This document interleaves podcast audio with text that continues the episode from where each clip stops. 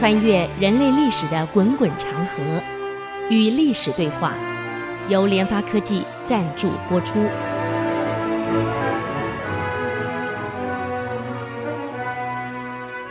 各位听众们，大家好，这里是 IC 之音广播电台 FM 九七点五，您所收听的节目是《与历史对话》，我是刘灿良。啊、我们上个礼拜给各位谈到《永乐大典》，这部很有意思的一一,一部啊。到了清朝呢，乾隆呢编了个《四库全书》。当他在编《四库全书》的时候呢，你想要拿什么参考？《永乐大典》啊，更像写论文一样啊。前人写过的，我们我们拿来当参考啊。可是问题到了乾隆要编《四库全书》的时候呢，《永乐大典》呢？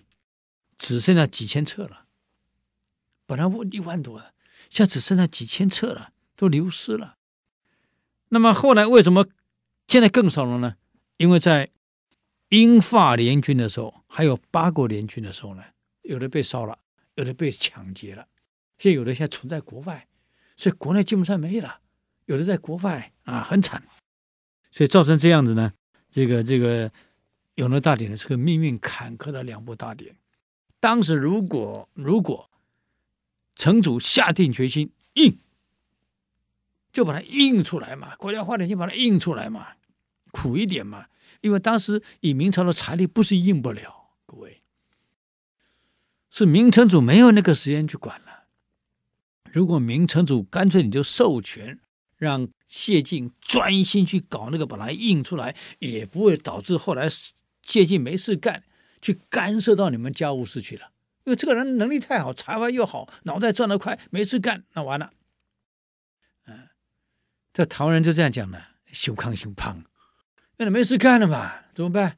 所以人家给他忙嘛。当时如果要复印的话，那么我估计谢晋也不会士气就完了，真可惜呀，也不至于到现在流落光了没了啊。如果你看全国各省图书馆都有好几十册在里面，好几十套在里面，怎么可能现在一本都没有了？那不可能，这太可惜了。嗯，那么永乐大典呢？除了谢晋编的这个以外，以外，谢晋的老朋友，非常好的朋友叫胡广啊，他也负责编，他编的呢。不是大典这类的，是编给全国士子。你要考科举，到底要读什么书？你得有范本啊，有书给大家读，不能乱读啊！啊，这样可以把国家所要的文官的思想掌控出来。所以又由胡广来编《信李大全》啊，还有《五经大全》《四书大全》三大部啊。信李大全，主要是以宋明理学为主，再加上一些呃鬼神的东西。古代讲鬼讲神嘛，神神鬼鬼东西啊，反正看得见看不见的有一些东西都进去了啊，还把这个儒的这个儒家、道家还有释家啊，释家就佛家的那个中心思想全部把它编进去了，再把它分出来。以儒家为主的呢，还有五经大全跟四书大全，你们重新给它修正了一下啊。这三大全，在永乐十五年呢，明成祖颁布于天下，凡是所有科举考试，就以这三大权为中心本。那是我们以前我我们读书的时候，课本只有统一的，由国立编译馆编的，不像现在有好多版本。以前就是一个版本，小学到初中就是一个版本，到高中呢，当然国文啊、公民、地理、历史是一个版本，那么英文跟数学、理那个那个理化，那就有有别的版本了。像我们当时英文本有复兴本啊，有东华本啊，有这个远东本，就有三大本了。数学也是有有有几个版本啊。那么这个永乐为了控制全部思想，就完全以三大册。作为科举考试必考必读的东西，哎呀，所以所以这些读书人呢也很高兴啊。为什么？不用乱读了嘛。我不晓得中央要考试要考什么，我怎么知道？那乱读，我读这个读那个，大读了半天没考，那不不白读了。现在至少呢，哎，有个目标了，就这三大权啊！所以，哎呀，十年寒窗无人问，一举成名天下知！只要把这三大权背烂了，懂得融会贯通的，能写出一一一一篇好文章出来，而且以前这个这个状元不状元，还有一个还有一个问题很重要，那么上上进士，个字要写得工整漂亮。所以你看，我们现在书法，那个、那个、那个范本，基本上都什么欧阳修群啊，什么赵孟頫呀，这一批人啊，啊，柳公权、颜真卿这一批人，都是一时之选，他们都是进士出来、科举出来的，书读得好，为什么被录取呢？当然，文字要写得工整漂亮。最近你看，我们这个网上公布的清朝几部那个状元考试得国家状元的。那个文章范本还被保留在图书馆里面，国家的的这个博物馆里面。那个最近公布给大家看了，哎呀，那个字跟印刷体完全一样啊，就好像我们现在的印刷体印出来的字，这不但是直的、横的，就好像我们的以前国语课本啊，排的整整齐齐，字连的连那个空格都完全一样。难怪是状元，个字写真漂亮啊！啊，就好像那个那个我们小时候的小学国语课本呢、那个那个宋体版的字印出来的一模一样，干干净净，简直跟印刷版没两样。难怪考状元，字一定要好啊！所以文章写得好，字不行，很可惜呀、没啦。啊，还有考完后廷试，你还不能长太丑。我们知道黄巢为什么造造反？他不是文章没写好。唐朝进长安科举的时候啊，他是过关了，就是因为长得太丑了，被刷掉了。难怪造反了嘛。呃，你用貌取人啊，很可惜啊。那么这三本就成为这个这个教科书了。所有科举考试以这个为准。那么谢晋和胡广两个人很有意思。不但同乡、同班、同乡、同学，还同科考上科举啊，还同朝为官，年龄又一样，所以这两个是非常好要好的朋友啊。只可惜胡广是善终啊，谢晋没善终。这两个人很有意思啊啊！有一次呢，明成祖呢试验，因为编这个教科书跟编这个。呃，永永乐大典编得很好嘛，所以皇上赐宴请他们吃饭，嗯，哎，就他们三个人，也不多啊。你看，皇上单独请你们两个人吃饭，你想想看，这多高的荣誉啊！嗯，喝了一点酒，哎呀，心情特好啊。皇上亲自给谢晋倒酒斟酒，给胡广倒倒酒。哎呀，感谢你们两位啊！编的《永乐大典》，编的教科书啊，太伟大了！哎，正经你们，要没有你们两个，我光有武功没有文字有什么用啊？那不被姚广孝笑我笑翻了？姚广孝就笑我只会这个这个武功没有文字。那感谢有你们两位来帮我把文字做的这么好。来来来来，喝喝喝喝喝。那酒过几巡以后啊，嗯，这个皇上话就多了。这个明成祖为人是非常严肃的，不苟言笑的，难得有笑容的呀。哎，怎么这次突然有笑容了？他很讶异啊。这孝熙就跟两位老这个这个这个这个爱卿说了：“哎呀，你们两个呀，真是宝啊，国家的宝啊！一个编大典，一个编教科书。哎呀，国家的宝啊！哎，不但是宝，同乡，同学，啊。”又同年龄，又同朝为官，又同年进士，哇！你们真是难得一对呀！啊，啊，正听说了，我听说这个谢晋有个小儿子啊，非常聪明啊，长得也好。不过谢晋，你儿子到底个儿高不高啊？因为我们都知道正史记载啊，这个朱棣身高是这个这个这个这个。嗯、有多高呢？两米多，两公尺多非常高大，有时候两米三呢，有时候两米二了，反正不管，反正超过两米，个子很高。而谢晋呢，个子很小，大概就一米五几，所以这个永乐常笑他：“那你儿子到底有多高啊？”啊啊！我们休息一下，等我再回来与历史对话。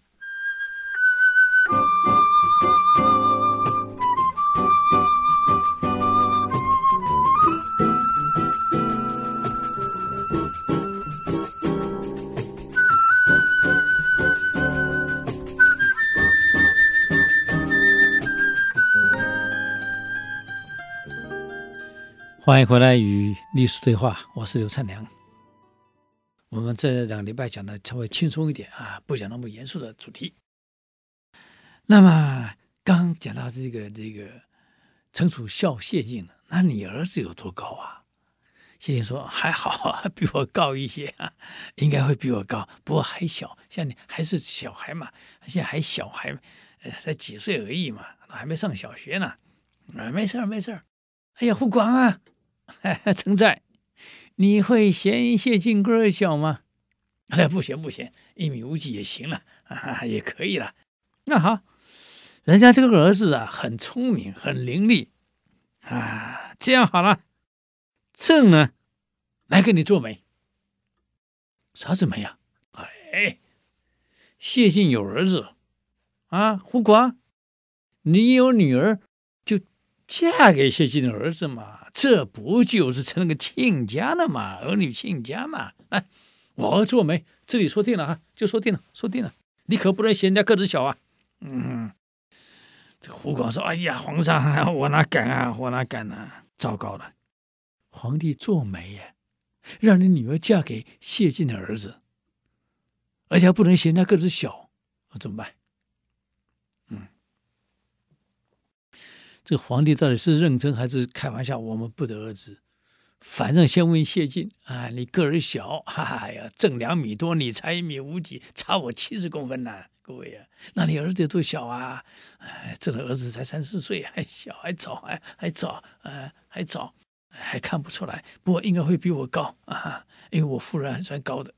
嗯，胡广，你可不能笑人家儿子小啊！你女儿就配给他，我做媒人，就这样定了。你们儿女亲家现在就这样定了。皇帝的话是圣旨，不能违抗啊！就算开玩笑的，君无戏言，你也不能违抗啊！怎么办？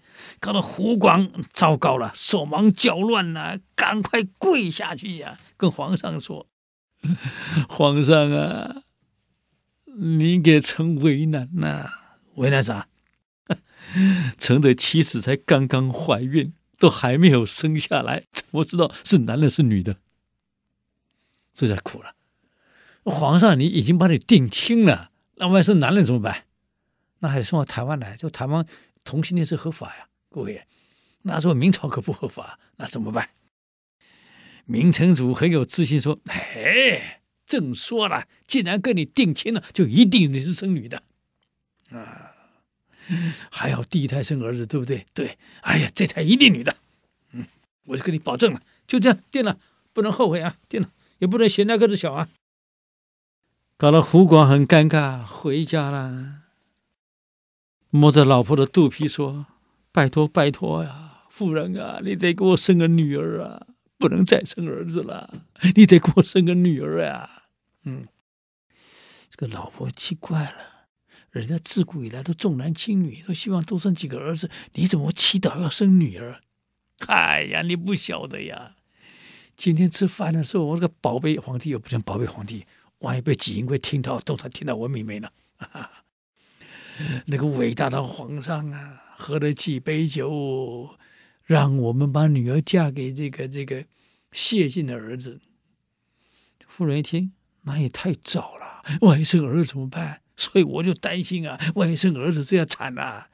哎呀，皇上的脾气你不是不知道啊，啊！那怎么办呢？皇上说一定是女的，我想皇上一定不会讲错。他说一定是女的，还说不能嫌谢晋儿子个子小，因为谢晋个子小嘛，遗传基因一定小啊，啊，还不能嫌他小啊。哎呀，皇上都已经讲了，也只能嫁了，不然怎么办？嗯，那也好，看来也真是女的了，要不然怎么办？啊，还真对了，还生个女儿，你看，哎呦，后来生女儿报给皇上说了，这明成祖很得意，怎么样？正说女的就是女的，怎么样？啊，你们还不相信？哎呀，君无戏言，哇，这个明成祖更得意了，你看。我讲的什么话就真的好了，就这样定了。你们儿女劝教不能改啊，就这样定了。哎，可惜呀、我讲过了。后来因为这个成祖两个儿子争王位，谢晋是扶太子的，后来得罪了汉王，汉王开始这个这个给成祖报告谢晋如何如何，谢晋惨了。谢晋下了狱，到牢里去了。嗯，到牢里去也就算了。谢晋的儿子谢征呢，被下放到辽东去了。一个坐牢，一个到辽东去。胡广一看，哎呀，我这女儿怎么能嫁哈？嫁你儿子啊？嫁谢珍啊？现在不是你个子矮的问题了，是命都没了啊。哇！你儿子超斩，哎，罪及三族，那不连我女儿，连我这一族都斩掉了，所以开始担心了。啊，那怎么办呢？嗯，后来这个胡广把女儿找来了，跟女儿说了：“女儿啊，从小儿女亲家，皇上做媒是把你嫁给谢征的，啊。”可现在有个问题了，谢晋到牢里去了，谢征下放到辽东去了，你怎么嫁呀？我看就算了啊，爹给你再找一个更好的对象啊，不可以这样子。嗯，爹是为你好啊，你要想一想啊。这女儿说：“父亲，你也是读书人，讲的是仁义道德。”你也读过世书，还是你编的啦？人而无信，如离合。这可是你编的啊，父亲啊！你怎么会毁约呢？不管他们家多么落魄，我还是得嫁过去。那古人这个很有意思的女孩子，父亲说：“哎呀，女儿是为你好啊！”这女儿一气，房门砰关起来了。过一下子出来了，在干了什么事？胡广女儿干了些什么事？各位各位看官，你们想一想，她干了什么事？这个女儿拿个盘子装了一只耳朵出来了，自己拿利刃把自己的左耳给割下来了，一头的血呀！嗯，告诉他父亲，现在我耳朵没了，少了一只了，也没有人敢娶我了。我就死在家里吧，怎么办？哎，女儿跟跟爸爸说：“你能无性，我不能背信。我耳朵已经割下一只了，反正以后也没人娶我了，我就赖在家里了。”嗯，怎么办？后来没办法了，父亲说：“好吧，好吧，好吧，好吧。”你真有种，连耳朵都敢割下来。那现在呢？谁敢这样做的？把耳朵给割下来，你想都没想到啊！啊。后来我们都晓得，后来谢晋死了。嗯，因为特赦说成祖一句话，怎么他还活着？死了。谢晋死后呢，儿子呢从辽东呢给放回来了，啊，给放回来，放回来呢还受到重用。那个奇怪了，成祖还重用了他儿子谢征，就因为这样，这个两家呢又欢天喜地的，还还是结婚了。胡广的女儿还是嫁给了这个这个这个谢晋的儿子，这很有意思啊。但是少了一只耳朵，真要命啊！要不是有那一只耳朵，恐怕谢晋的儿子后来也娶不到人了，他早嫁别人去了啊。好，这是我们在讲编这个诗，这个这个《永乐大典》后呢，这个跟编这个教科书啊，我们谈的一些琐碎的啊好笑的事情。再来，我们看明成祖之后呢，当然是给明仁宗啊，明仁宗继位了。那明成祖呢，死得很很有意思的。他在远征的时候呢，在途中死了，啊，所以死以后呢，不得不位置往下传。可问题是死在途中，可不是死在宫中，这很危险的。有什么危险呢？哎，我们休息一下，等会儿再回来与历史对话。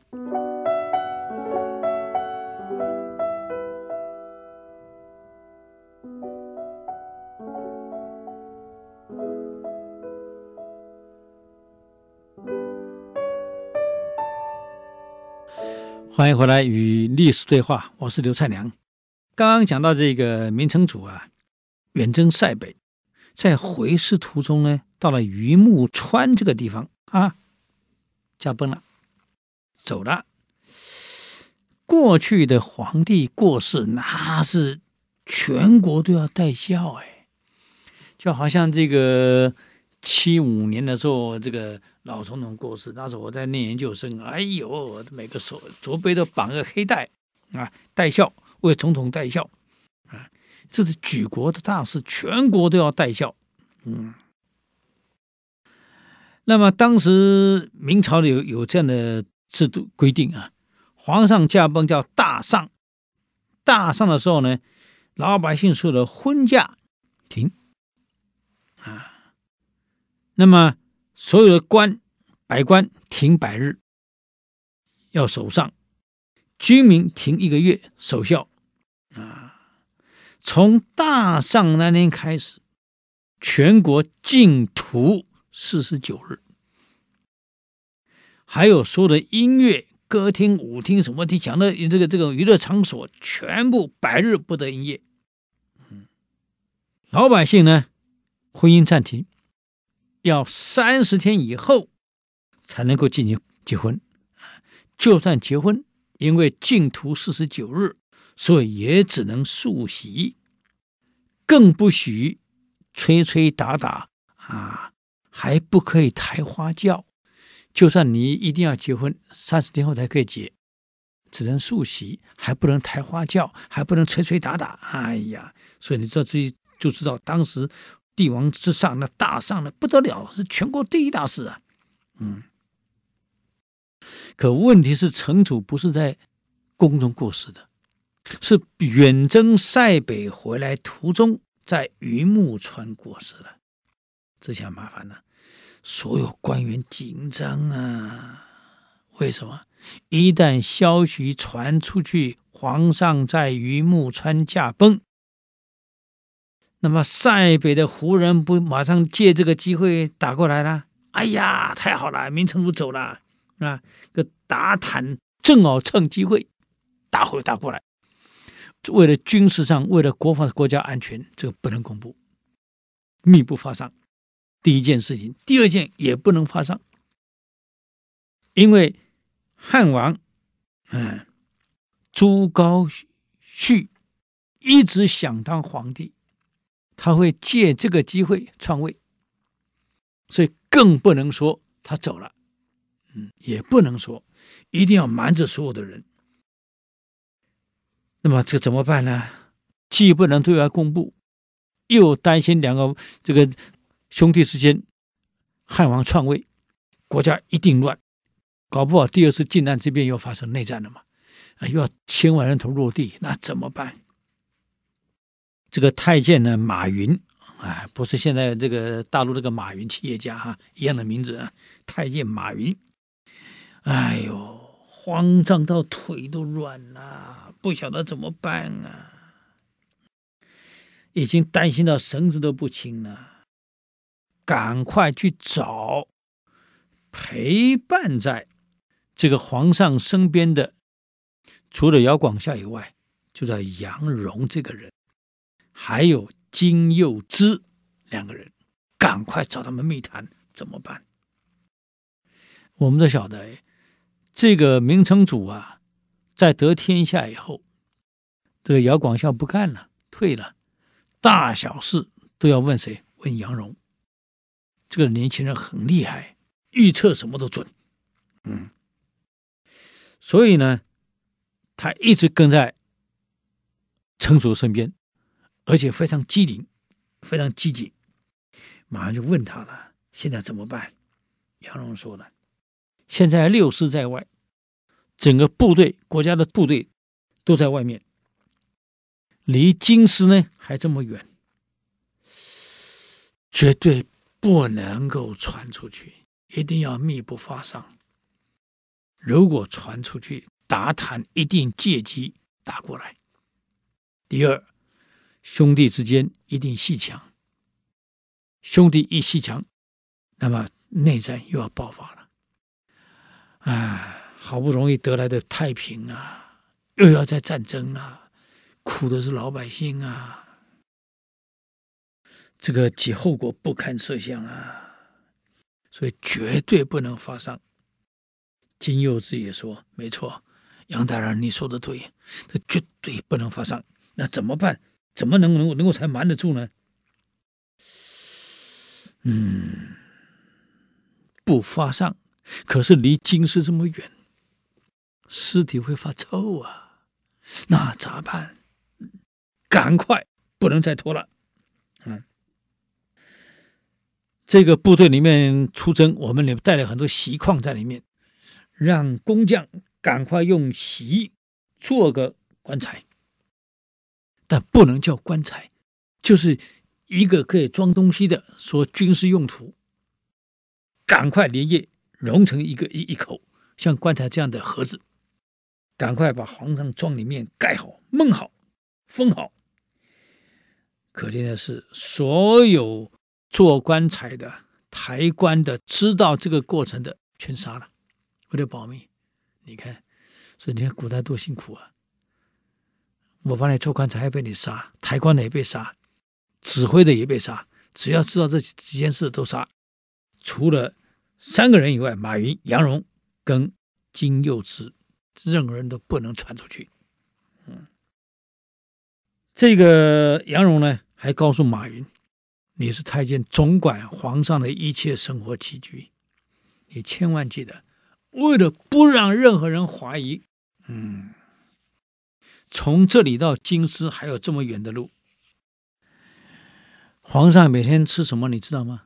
知道。”早餐、午餐基本不吃，晚餐吃什么、吃多少我都知道，因为是我负责。那好，让膳房一样每天进这样的东西进来，听懂哈？有时候故意留多少，你把它吃掉；留多少，按照皇上平常生活起居，这样让大家以为皇上还在进食，你千万小心。不能让有任何人有起疑，这样就危险了，连我们都不一定回得了京师啊。是，我知道，我知道，啊，马云说，我跟在皇上跟了那么多年了，他平日饮食都是都是我在伺候的，他吃多少剩多少，他要吃什么我都知道，我就按照这样继续这样做啊，反正我替他吃的，谁也不知道啊。所以外人就以为一切如常嘛，皇上还在嘛，没有人知道皇上走了啊。那可是这么多天没有见皇上出来早朝，怎么回事呢？哎，大家认为皇上有风湿嘛，这个这个手痛肩痛哪里痛，可能痛，他不便早朝。哎，年纪大了嘛，大家都这样想也对。嗯，还有一点，皇上死的消息不能。不让太子知道，谁去通知太子？嗯，杨荣说了，我一直服侍在先帝的身边。先帝呢，前几天还在的时候，指着我的面，还有跟另外一个宦官海寿说。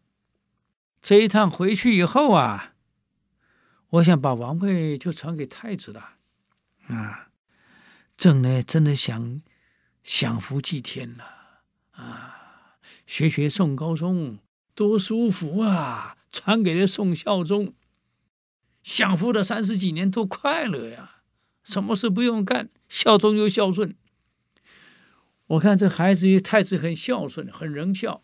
我想回去把位置就干脆传给他了，啊，我也好好享享几年清福，免得这么累呀！哎呀，搞得我这个全身酸痛呢。嗯，这个话呢是在经过崔维刚说说的，跟海寿还有我杨荣说的。既然这样说了，我们就这样处理。怎么处理呢？我们休息一下，等会再回来与历史对话。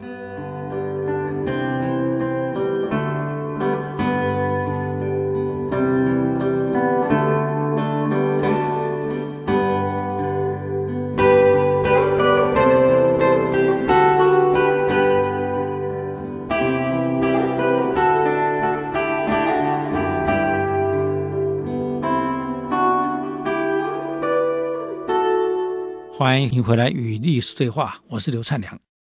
刚刚讲到这个部队经过澈维冈的时候啊，皇上曾指着杨荣跟海寿这么说：“海寿是太监啊，啊，他想把位置传给太子了，这里想呃安享几年晚福。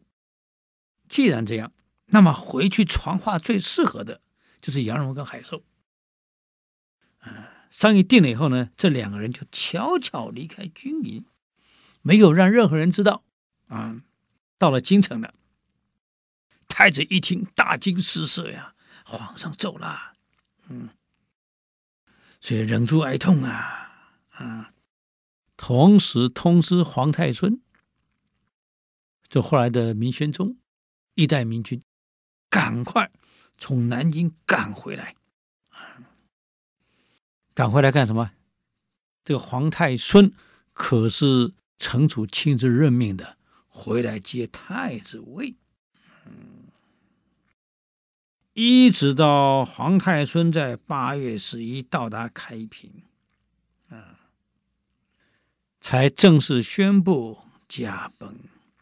哇！一下子全国哗然了。你看，七月十七死的，到八月十一才宣布。等于将近一个月，没有人知道保密到这种程度，嗯，所以能够这样子保密啊，让国家度过危机啊，那是杨荣的功劳啊，嗯，那么这个汉王啊，朱高煦一直想学唐太宗啊，发动玄武门之变，自己好夺权，这个没想到成祖死，他居然不知道，因为。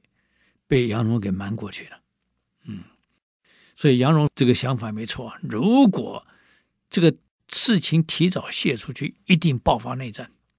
嗯，幸好啊，已经到了京师了才宣布。嗯，因此整个的安全不能不说是杨荣的策略呀。嗯，那么明成祖为什么相信杨荣呢？当然这是有原因的。那我们来看一看，当时杨荣呢，在永文帝的时候呢，在南京，只是负责担任编修，嗯，编修一个小官，负责编，虽然是进士出身，但负责编修，嗯。明成祖呢，在打到南京的时候很得意啊，在马路上哇，大队人马，他骑着马哗啦哗啦哗啦，打算进攻。这个杨荣呢，就跪在路中央挡驾。你要晓得，当挡驾会杀头的呀。可是程楚没杀，看他挡在那里，问他是何人，杨荣有何事？他就问了一句话：“殿下，你是先去谒太祖陵，还是要先登基做皇帝呢？”贵，这个话听起来没什么。可是明白人一听就知道意思了，殿下，你是要先去谒太祖陵，还是要先进京继位当皇帝呢？明成祖非常聪明啊，一听回答两个字：好险啊！你们知道什么原因吗？啊，你们想想看。好险啊！明成祖回答了一句，所以问他，你叫什么名字？杨荣。我当然是先到太祖陵去谒陵。当皇帝可不是我的本意。你看，他赶快这样回答。本来明朝已经有皇帝了，惠帝了，你当叔叔的回来抢人家位置，违背了太祖的令，你已经是不孝了。今天你一来即即当王就继位了，连太祖你连业都没业，你还有父亲吗？有没有听懂？你真是大不忠、大不孝、大不仁、大不义之人。亏你当时还打的口号是清君侧呢，是为了大明，是为了为了明太祖呢。可今天来了，你是要先去继位，连业龄都忘了。所以杨荣跪在路上高喊：“殿下，你是先去谒太祖陵，还是先继皇位呢？”程楚一听，好险，他忘了。你看，回答我当然是先谒太祖陵，去业太祖陵了。嗯，免得天下人骂你呀，免得所有朝中人心尽失啊。所以赶快率文武百官夜完太祖陵后，再回宫继帝位。你看，这个是他聪明啊。啊，因此呢，私下明成祖接见了他。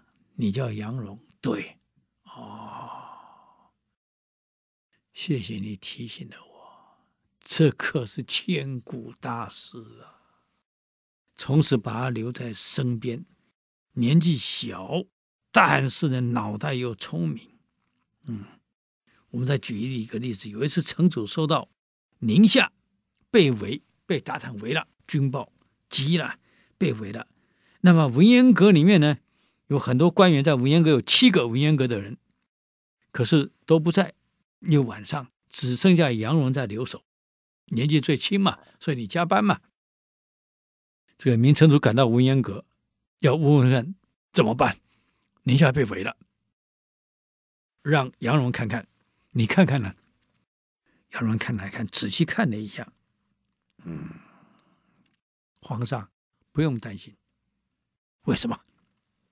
第一，宁夏的城呢非常坚固，而且守军呢都有经验，哎，都能征能战，所以这个城不好攻下来，守个半个月一个月没有问题。何况呢，我看这个奏章啊。是十多天前上的奏章，也就是说，奏章他上奏折签的日子送到这里，到你看到已经过了十几天了，只有一份奏章。我估计宁夏之围已经解了，所以皇上你不用操心。城主听了以后呢，心情呢还是放不下，怎么可能？没有战报来，你怎么说就解了呢？嗯，啊，果然隔了第二天到第三天，战报来了，说宁夏城已经解围了。城主把杨荣找来了，你怎么知道？料事如神，你怎么知道他真解围了？哎呀，皇上，我只是按照常理推测嘛。这个战报是到您这里。他签到你这里已经隔了十几天了。如果城没有解围，战报不会只有一封，一定会连续送战报来，紧急求增援。就一封再也没有了。那既然没有了，表示已经解决了，没有问题了。如果是失守了，也会有早都传过来了。既然完全没有，那表示已经解决了，解围了。解围后呢？将领再把战报送过来，要隔两三天，所以两天后你终于收到了。我是按常理推测而已嘛。嗯，是啊，是啊，是啊，你果然不一样啊。嗯，那么明成祖呢，就干脆把他留在身边，而且明成祖这个人我讲过了，脸非常严肃。你看他画像也是，哇，那个那个方头大脸啊，非常凶啊，大家都怕他，个子又高大两米，个子又高大又凶悍，嗯，又严肃，所以每个人看到他都很紧张，甚至要发抖。那奇怪了，只有每次杨荣一出现，嘿，他嘴上就会有笑容，这很有意思啊。还有摸摸胡子啊，摸摸胡子，嘴上还会露笑容。嗯，所以永乐五年呢，他让杨荣去处理甘肃的这个这个军事策划啊，包括视察，包括这个这个所有一切回来了，那么要做报告。在殿上当庭报告，哎呀，那是条理分明，清清楚楚啊！城主是个军事专家，一听就知道了，你讲的对不对，好不好？太高兴了，亲自拿刀子切了一片西瓜给杨荣说：“你辛苦了，你真的辛苦了。”嗯，所以你看，过了两年，杨荣母亲过世了，要回去奔丧，城主怎么样都不放人，你看，啊，一定把他留在身边。所以，一个人有才华，你真的有能力，嗯，自然有能力的领导不会放过你的，一定会重用你的呀。杨龙就是个例子。好，这个时间过得很快，哇，我们这一次很快的又给各位讲到这里，时间又到了啊！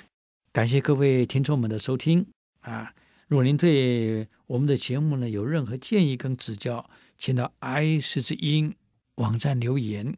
我们的网址呢是 triple w 点 i c 九七五点 com。我们下周同一时间再见，谢谢你们。以上节目由联发科技赞助播出。联发科技邀请您同游历史长河，发现感动，积累智慧，扩大格局，开创美好幸福人生。